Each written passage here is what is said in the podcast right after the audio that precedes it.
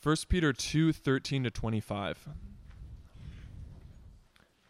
Be subject for the Lord's sake to every human institution, whether it be to the emperor as supreme, or to governors as sent by him to punish those who do evil and praise those who do good.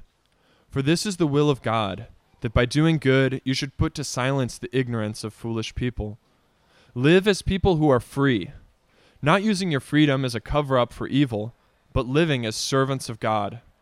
Honor everyone, love the brotherhood, fear God, honor the emperor. Servants, be subject to your masters with all respect, not only to the good and gentle, but also to the unjust. For this is a gracious thing, when, mindful of God, one endures sorrows while suffering unjustly. For what credit is it when you sin and are beaten for it, and you endure? But if when you do good and suffer for it, you endure, this is a gracious thing in the sight of God. For to this you have been called, because Christ also suffered for you, leaving you an example, so that you might follow in his steps. He committed no sin, neither was deceit found in his mouth. When he was reviled, he did not revile in return. When he suffered, he did not threaten, but continued entrusting himself to him who judges justly. He himself bore our sins in his body on the tree, that we might die to sin and live to righteousness. By his wounds you have been healed. For you were straying like sheep, but have now returned to the shepherd and overseer of your souls. John 8, 31 to 36. So Jesus said to the Jews who had believed him, If you abide in my word, you are truly my disciples, and you will know the truth, and the truth will set you free. They answered him, We are offspring of Abraham, and have never been enslaved to anyone. How is it that you say, You will become free? Jesus answered them, Truly, truly, I say to you, everyone who practices sin is a slave to sin. The slave does not remain in the house forever, the son remains forever. So if the son sets you free, you will be free indeed. Please pray with me. Jesus, we love you this morning. God, we thank you for this time that we have to worship you and be in your word. Pray that during this time you bless Brian as he speaks and that you would show us truth. You would speak truth to us, that we would no longer be slaves, but that we would know freedom, that we know freedom in you, and that we just understand it at a deeper level, that we could live in that freedom that you're calling us to. We love you, Jesus, and pray all these things in your name. Amen.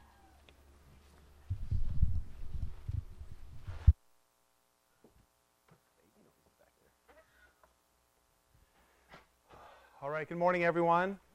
Uh, and just invite you to have your Bible open. This morning, uh, Joel read kind of a large part of uh, 1 Peter chapter 2, and I'm going to uh, summarize it and give you, just as, as brief as I can, what I'm going to talk to you about this morning. And the key verse uh, this morning is 1 Peter chapter 2, verse 16, which says, Live as people who are free. Live as people who are free, not using your freedom as a cover up for evil, but living as servants of God. and so I want to talk uh, this morning to you about living as free servants and not as slaves to self. And so that's my that's the direction I want to go. Um, that Jesus Christ has called his followers to live as free servants, not as slaves to self. And there is a, a lot here this morning, and uh, I'll tell you that I got stuck this week on one word, and the word was freedom. And I think it's, it's valuable for us for a few moments uh, this morning to think about the word freedom and and what that actually means for our lives. You know, often if we hear that word, we think of our uh, maybe uh, our Bill of Rights. We think that we have the right to free speech and the right to gather together and press and all these kinds of things. So I'm not talking about political freedom this morning. I'm talking to you about moral freedom or the freedom you have as a, as a person, as an individual, and to think really carefully about what this means and then, even specifically, what Peter is talking about when he says that he is calling us, Jesus is calling us to live as free servants. to be a free servant. What does that mean? I do think that one of the, the hesitations today um, about Christianity is that by becoming a Christian, you will lose some of your personal freedoms. That some people are hesitant about following Christ because that would take away um, some of my options in life. And that's something that we hold on to dearly um, in our culture today. Um, I want to give you two sources uh, as we think about this word freedom and how I try to um, understand uh, how culture defines that word today. Okay, so I'm going to uh, quote from the New York Times, and then I'm going to quote from a Disney movie, and, uh, and they intersect. Okay, so I think there are several myths about freedom, and one of the myths that we think about is that freedom is just the absence or the removal of restrictions on my life. If I can take away any restrictions on my life and I can just be free to do whatever I want with my life, then I'm truly a free person. And Disney says something similar, and uh, an op ed from New York Times says something similar. I'll quote that. But we'll start with Disney. We'll start easy first, all right? Now, this is from Frozen, and I, I don't know if it's fortunate or unfortunate, but I've never seen this movie, and I'm not sure if it's because I have three boys or what, but I do, I don't know, maybe my boys have seen it a lot, and I just like go hide in the bedroom, I don't know. But there's a great song, and the reason why I didn't play it, here's why I didn't play it, is because if you just notice during break time, it's really hard for some of you to stop talking. And if I played the song, you would all just start singing it really loud, and that would be the end of my sermon time. So we're going to quote it instead, all right? And this, this speaks, all right? Now, you, after, we got to get past Disney, but this speaks to our culture today. It's time to see what I can do to test the limits and break through. No right or wrong, no rules for me. I'm free. Now we got to we got to think a little bit and is that really the definition that you want for freedom? Is that really what it means to be free? That there's no right or wrong, there's no rules. I'm just free to do whatever I want. All right, so that's that's from Disney. There was an op-ed um, from the New York Times. It's a, couple years old, but it's from a guy named David Brooks. And the title of his writing was called The Age of Possibility, which is very similar. And he writes this At some point over the past generation, people around the world entered into what might be called the age of possibility.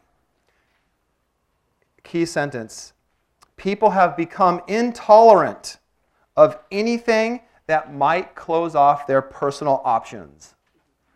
People have become intolerant, intolerant of any arrangement that might close off their personal options. The transformation, he writes, has been liberating. It's leading to some pretty astounding changes. For example, for centuries, most human societies forcefully guided people into two parent families. Today, that sort of family is increasingly, uh, is increasingly seen as just one option among many. And he goes on, and I, and I won't quote all the details, but he gives several specific examples of how this impacts um, or how this has changed our culture. And one of the things, just a few things, one of the things, though, he notices is that the amount of people that are living by themselves has skyrocketed. I think he, he writes in 1950, 9% of Americans lived by themselves. Today, it's almost 30% of Americans live by themselves. And so, this idea I can't have anything in my life that might take away my choice. I don't want any commitments in my life that might prevent me from doing what I want. And here's one really bold statement that, um, that he wrote down. It's from the National Institute of Population and Society, um, a, a, research um, company in Japan, and, and they wrote this Under the social and economic systems of developed countries, the cost of a child outweighs the child's usefulness. That, that children, now, that, that children limit your options in life. Okay, now I'll tell you the truth. They do. They do a lot. A, a, whole, like, I've said this before, getting married is really fun and it's just easy. But when you have children, it just changes things a little bit. And, and the more you have, or a lot, I guess. I've got a sweet wife that does a lot. he writes a lot. And so here's my point is, is that this New York Times writer, David Brooks, he's trying to break down and trying to think carefully about freedom. And really, is this age of possibility that we can do anything we want? Is that really how we want to live? And I'll finish up with this. He writes this My view is that the age of possibility is based on a misconception.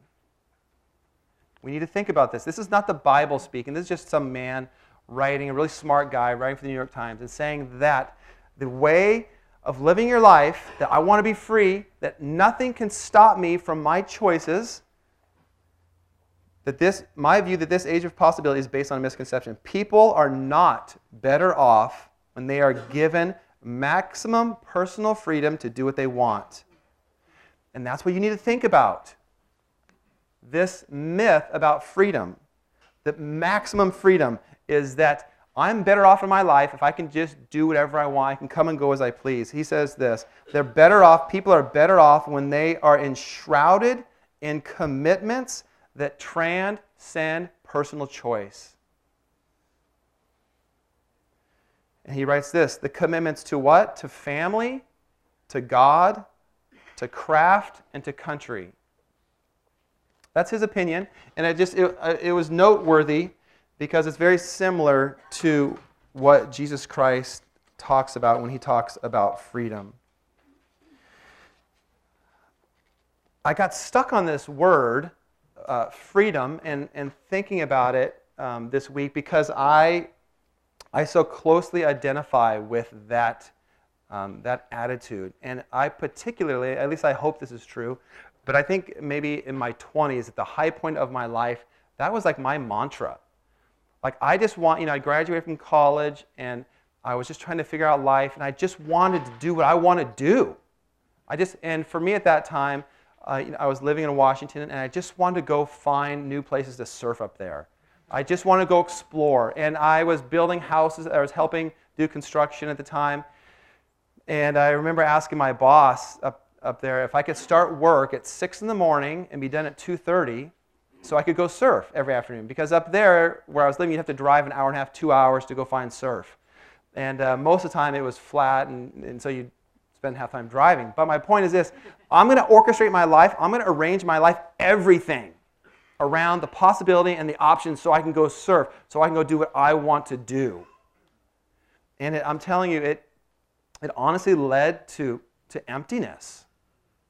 And I think we need to be really thoughtful people and be able to be discerning as far as the message of culture around us. This idea that you just do what you want to do. And that is maximum freedom.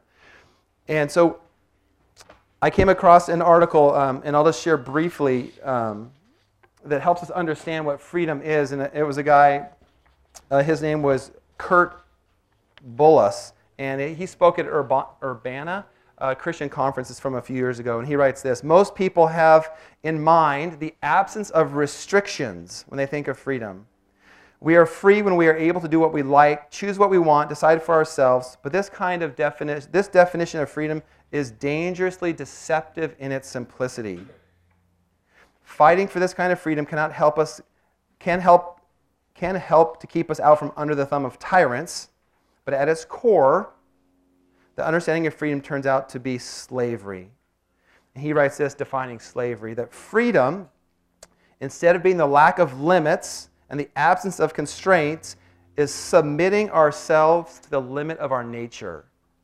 I'll say that one more time. Freedom is submitting ourselves to the limits of our nature. You know, one way to think about this, and I don't know who originally said this, was the idea of a fish. We know that fish live in, in, in water and they take in oxygen through their, um, their gills, and that's how they, their bodies work. And, you know, there was this one fish one time that said, you know what? I'm tired of living within these restrictions. All the people conform. I'm going to do something else. I'm going to go live on the grass, right? And it, right, doesn't work. It's obviously kind of a silly thing. But you are not free fish don't have the freedom to live outside of water. So freedom, ha- we have to begin thinking about freedom that has to connect and to our nature, to who we are. Um, a couple days ago, uh, Lockwood and I went for a paddle, and uh, just a little ways north of Trancas Creek. We were paddling and, and we saw what I thought was trash in the water. And it turned out to be a turtle. And I haven't seen a turtle in a really long, a big turtle. And we get up close to it.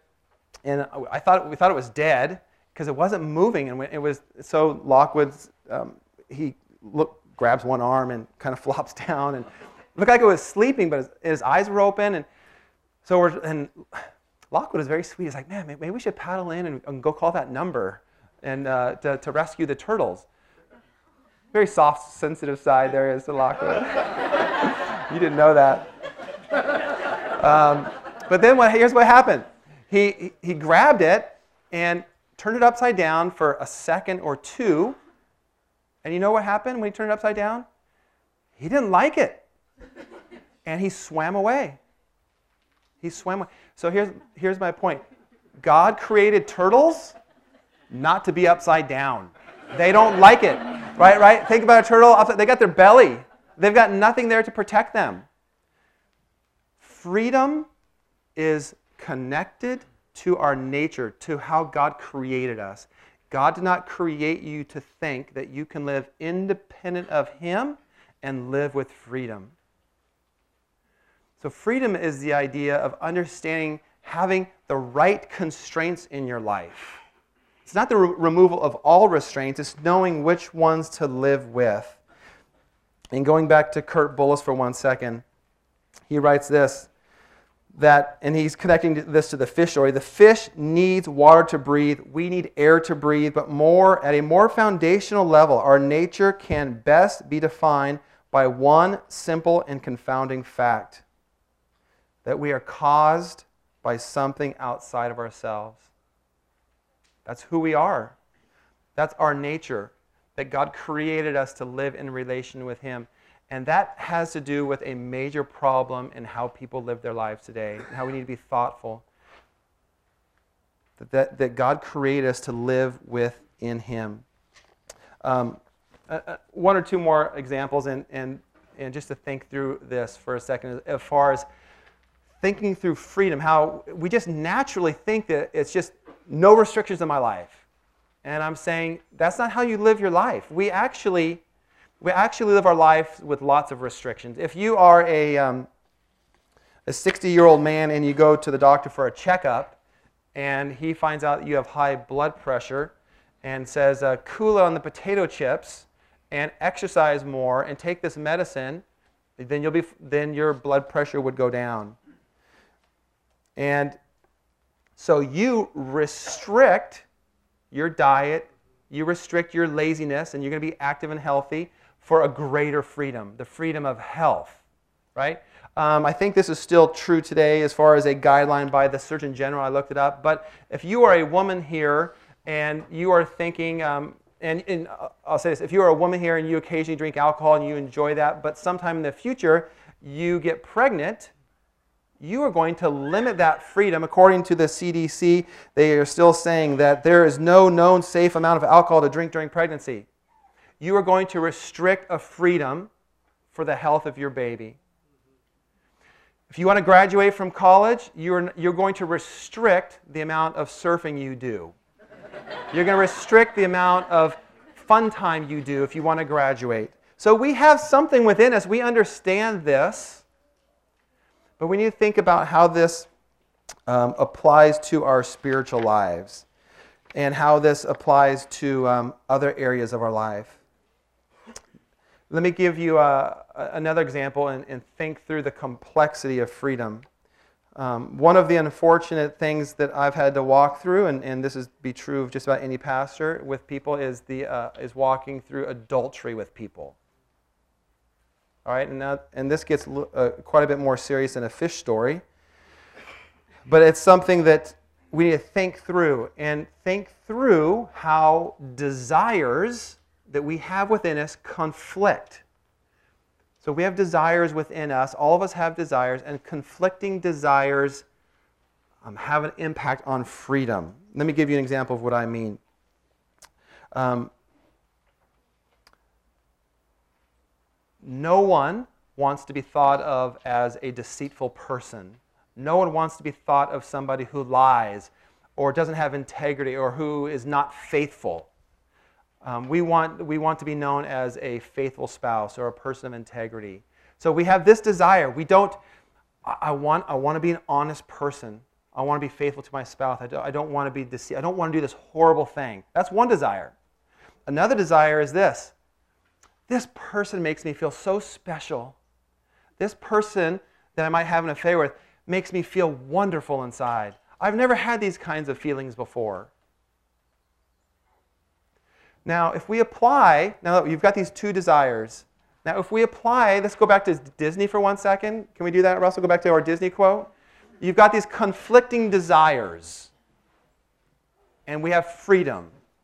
And if we if we apply this cultural attitude towards freedom, think about where things might end up. No right, no wrong. No rules for me. I'm free. Do you see how freedom gets more complicated? Freedom gets complicated because of conflicting desires within all of us.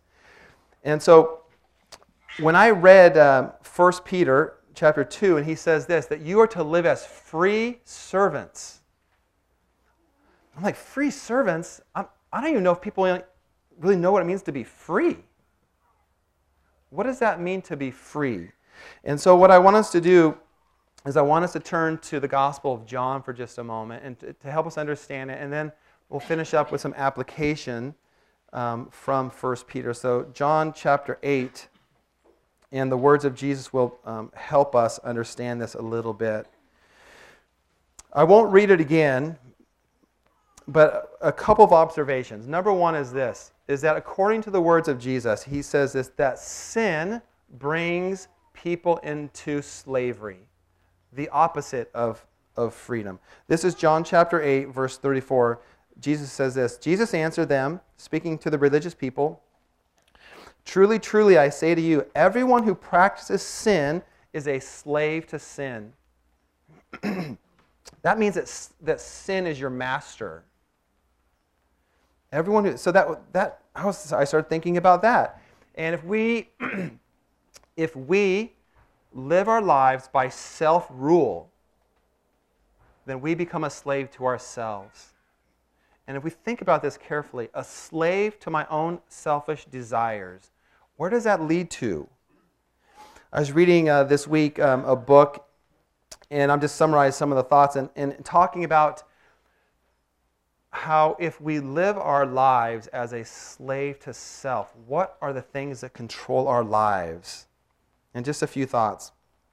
If you are the master of your life, these things, this list I'm going to read, have the potential to control your life. And the author wrote this If independence is your master, you won't make commitments. If more than anything else, I want to be free and independent to do what I want when I want, you can check your life on this right now. You don't want to make commitments to anyone. You don't want to make a commitment at work to go above and beyond. You don't want to make a commitment to your boyfriend or girlfriend to go beyond dating. You don't want to make a commitment to church. You don't want to make a commitment to, to friends. Why? Because I need my independence. I need my freedom. I need to come and go as I want. If gluttony is your master, all you do is consume. We think of gluttony and how it's just connected to food, and I just want to take that word and expand it beyond that that we live in a culture of consumers. And think about how that connects to Disney's definition of freedom. No right, no wrong. I'm going to do what feels good to me. And if it means consuming and not serving, that's where I'm at in my life right now. If envy is your master, you resent the success of others. If greed is your master, you're continually grasping for more more attention, more power, more money.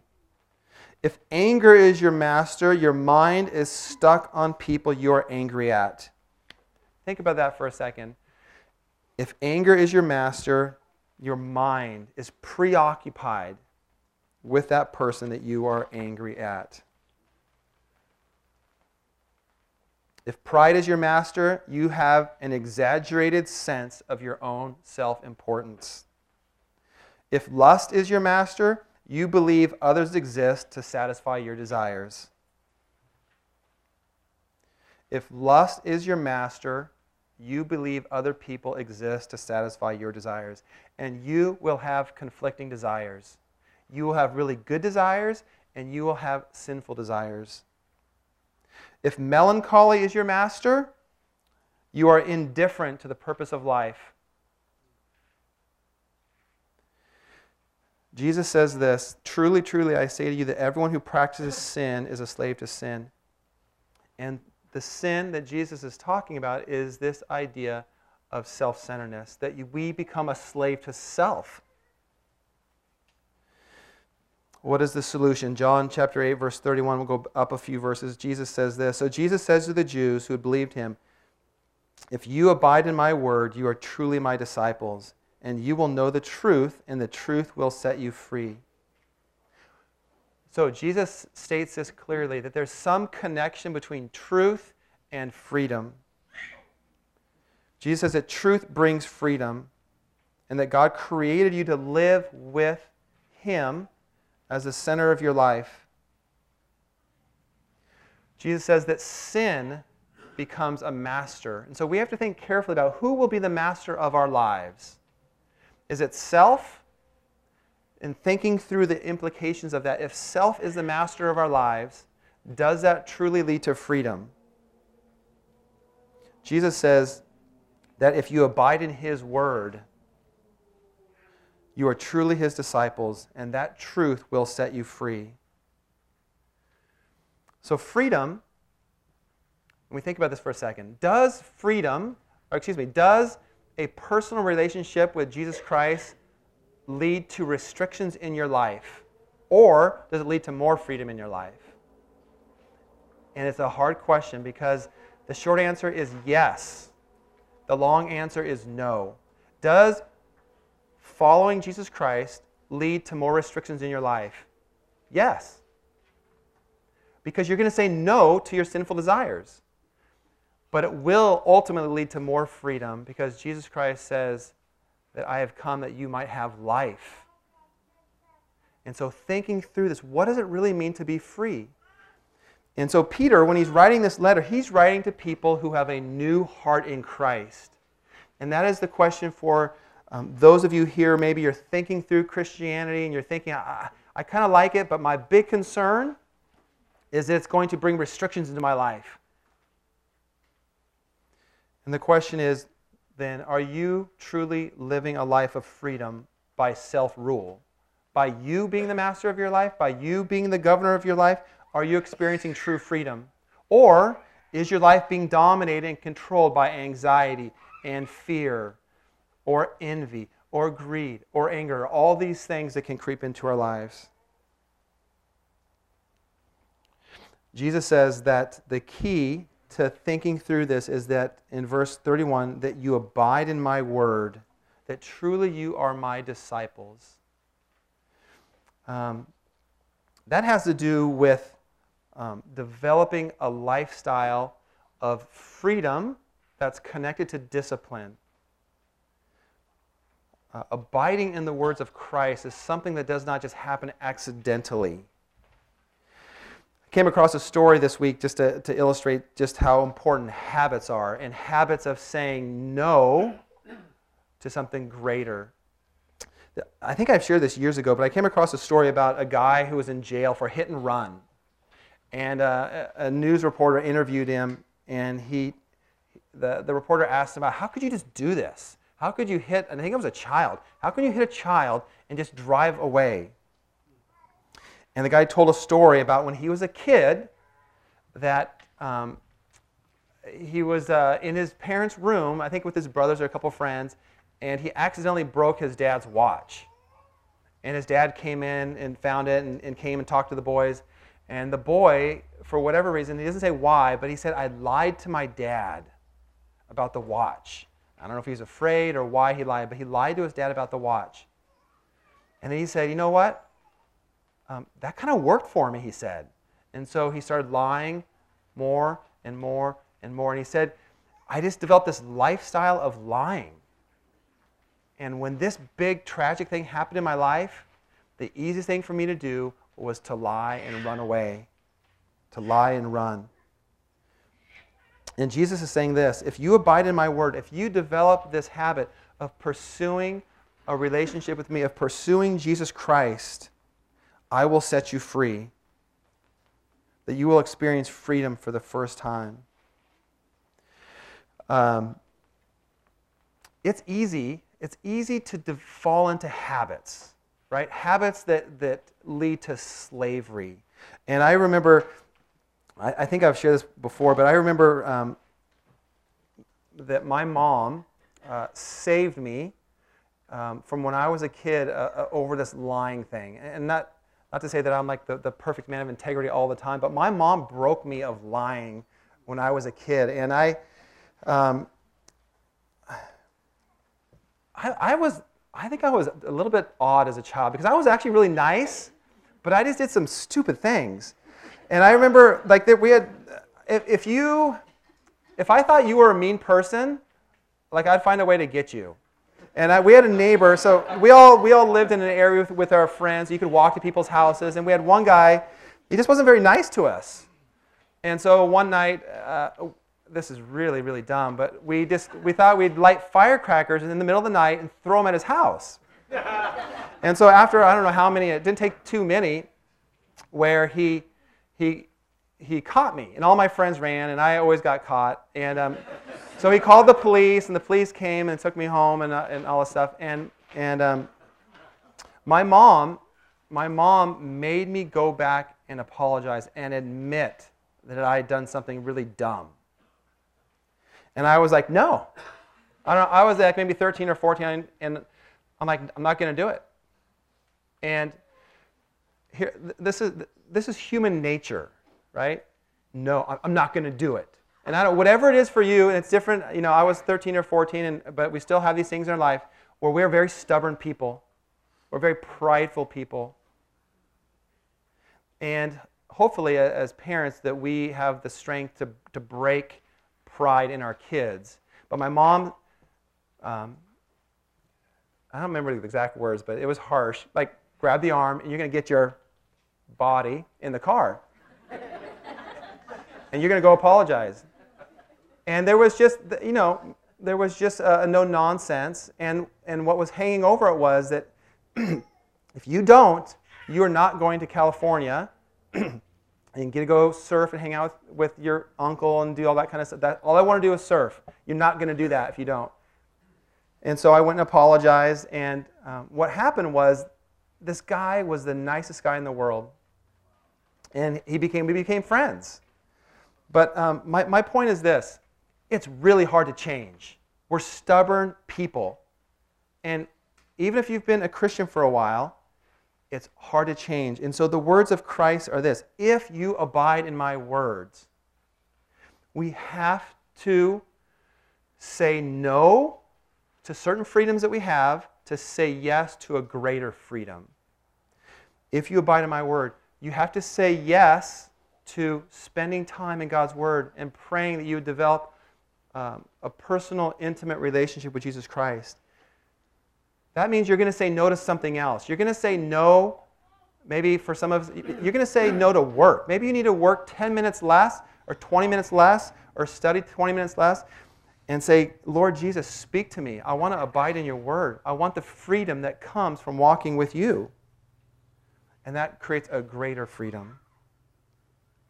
So, my point this morning is that there are myths about freedom. And this idea that no restrictions, I'm going to do whatever I want.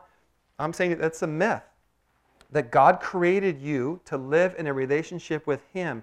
And by doing that, creates structure in your life so that true freedom can flourish and you can experience genuine freedom.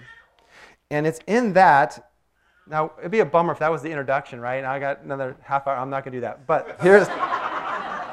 Let's go back to 2 Peter, for, excuse me, 1 Peter chapter 2, and read these words again 2 Peter chapter 2 verse 16. Live as people who are free. Live as people who are free. Remember, Peter was a disciple of Christ. Live as free people. And we'll explain this more another uh, next Sunday, but the context then is this. You will show your freedom by submitting to authority, to the governing authorities. That is chapter 2, verses 13 through 17, where Peter writes this Be subject for the Lord's sake to every human institution. That means you follow the rules if you're a fisherman to what the state of California has said. And if it's too small, you throw it back. Right? And if you don't like the person that was elected governor or senator or president, Peter says this still. He says to honor. We're still to honor people, even the people we don't like. I'm being super quick on this. So that is the first chunk of 13 through 17. Next, he talks about how we are to be people who use our freedom to endure mistreatment.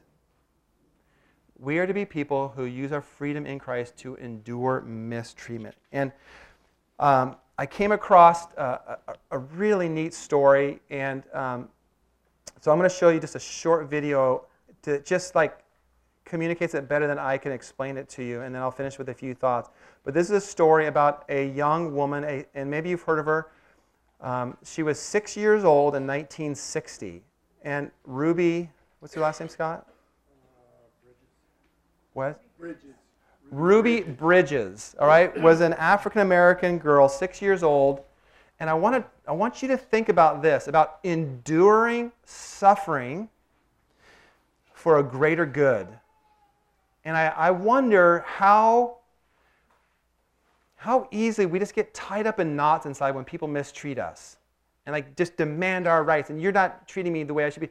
And, and, then, and then watch this and talk or think about who you are in Christ and how that empowers you to endure mistreatment and then the impact of that. Okay?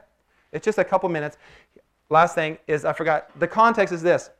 This is a Harvard psychologist who came and, and interviewed Ruby because they were concerned about Ruby, uh, who was being escorted to school every day by U.S. Marshals. All right, this is New Orleans, 1960. And I think the context will speak for itself. New Orleans was aflame with racial hate and street violence. They were trying to desegregate two elementary schools, this little girl was ordered by a federal judge to go into one of them. And she was there all by herself. The whole white population had boycotted the school no other children with her. And I happened to see this little child going into a school in New Orleans at the age of six to the first grade.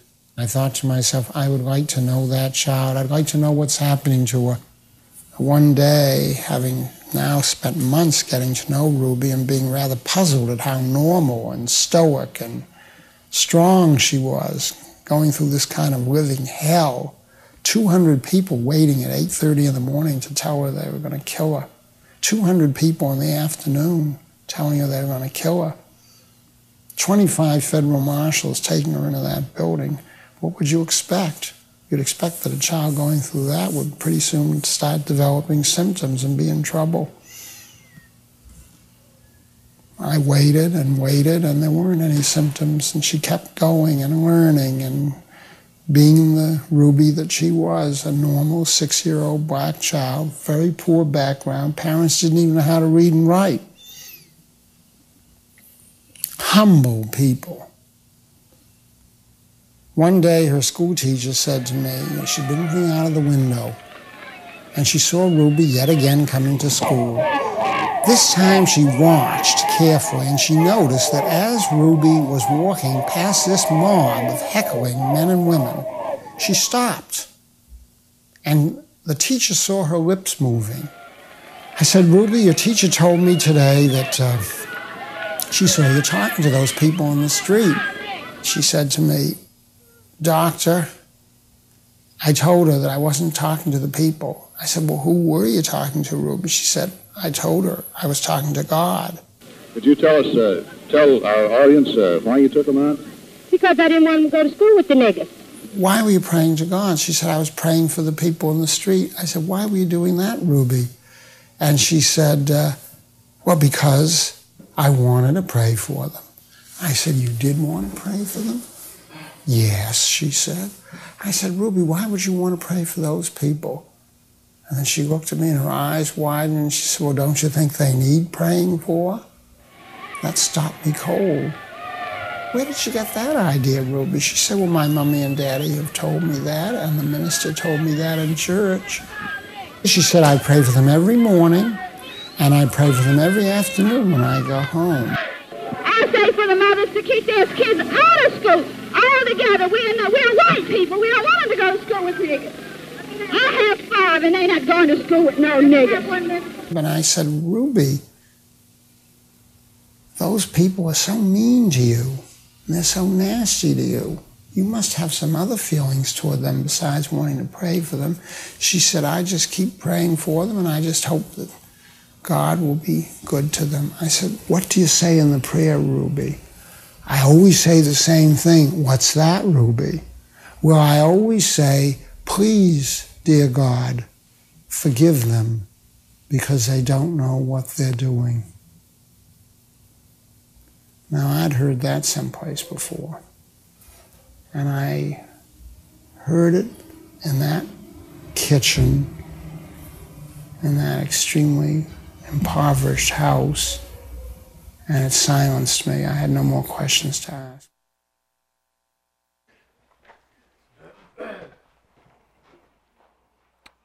Peter says, live as people who are free, as free servants, not as people who are slaves to self.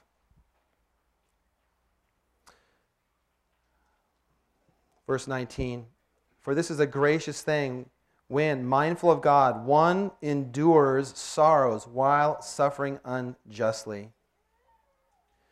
For what credit is you if when you sin and are beaten for it, you endure it?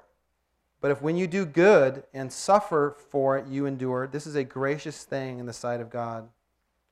For to this you have been called, because Christ also suffered for you, leaving you an example so that you might follow in his steps. It's, uh, it's impactful, the power of enduring suffering. And think about where we are today, of how we snap at people, we bite at people for being mistreated. And here's little Ruby, a six year old girl who literally had death threats against her daily. It's a, it's a fascinating and a horrifying story. Parents uh, took their kids out of school. So, this one teacher who was a Christian woman taught Ruby the whole year by herself because no white kids would go to school with her. And she prayed for him. Peter is talking about something unique and powerful that comes when we live as free people. That when we understand who Jesus Christ is and what he offers us. And it comes down to understanding the word freedom. Who is going to live who is going to lead your life? Who is going to be the one that you submit your life to? If it's to self, it leads to slavery and to bondage. If it's Jesus Christ, it leads to freedom.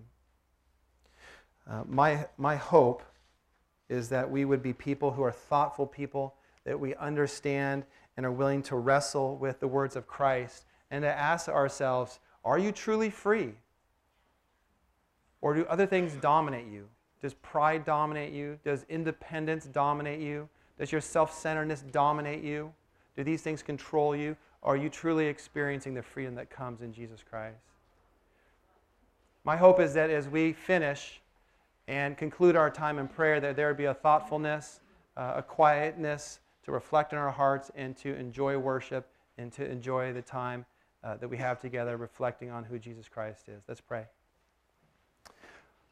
Father, we, uh, we come to you this morning and we, we ask your Holy Spirit would be a part of our time here, that your Spirit would speak truth into our hearts, that you would um, dislodge any stubbornness in our lives, that you would create um, a, a genuine freedom that comes only from knowing your Son, Jesus Christ.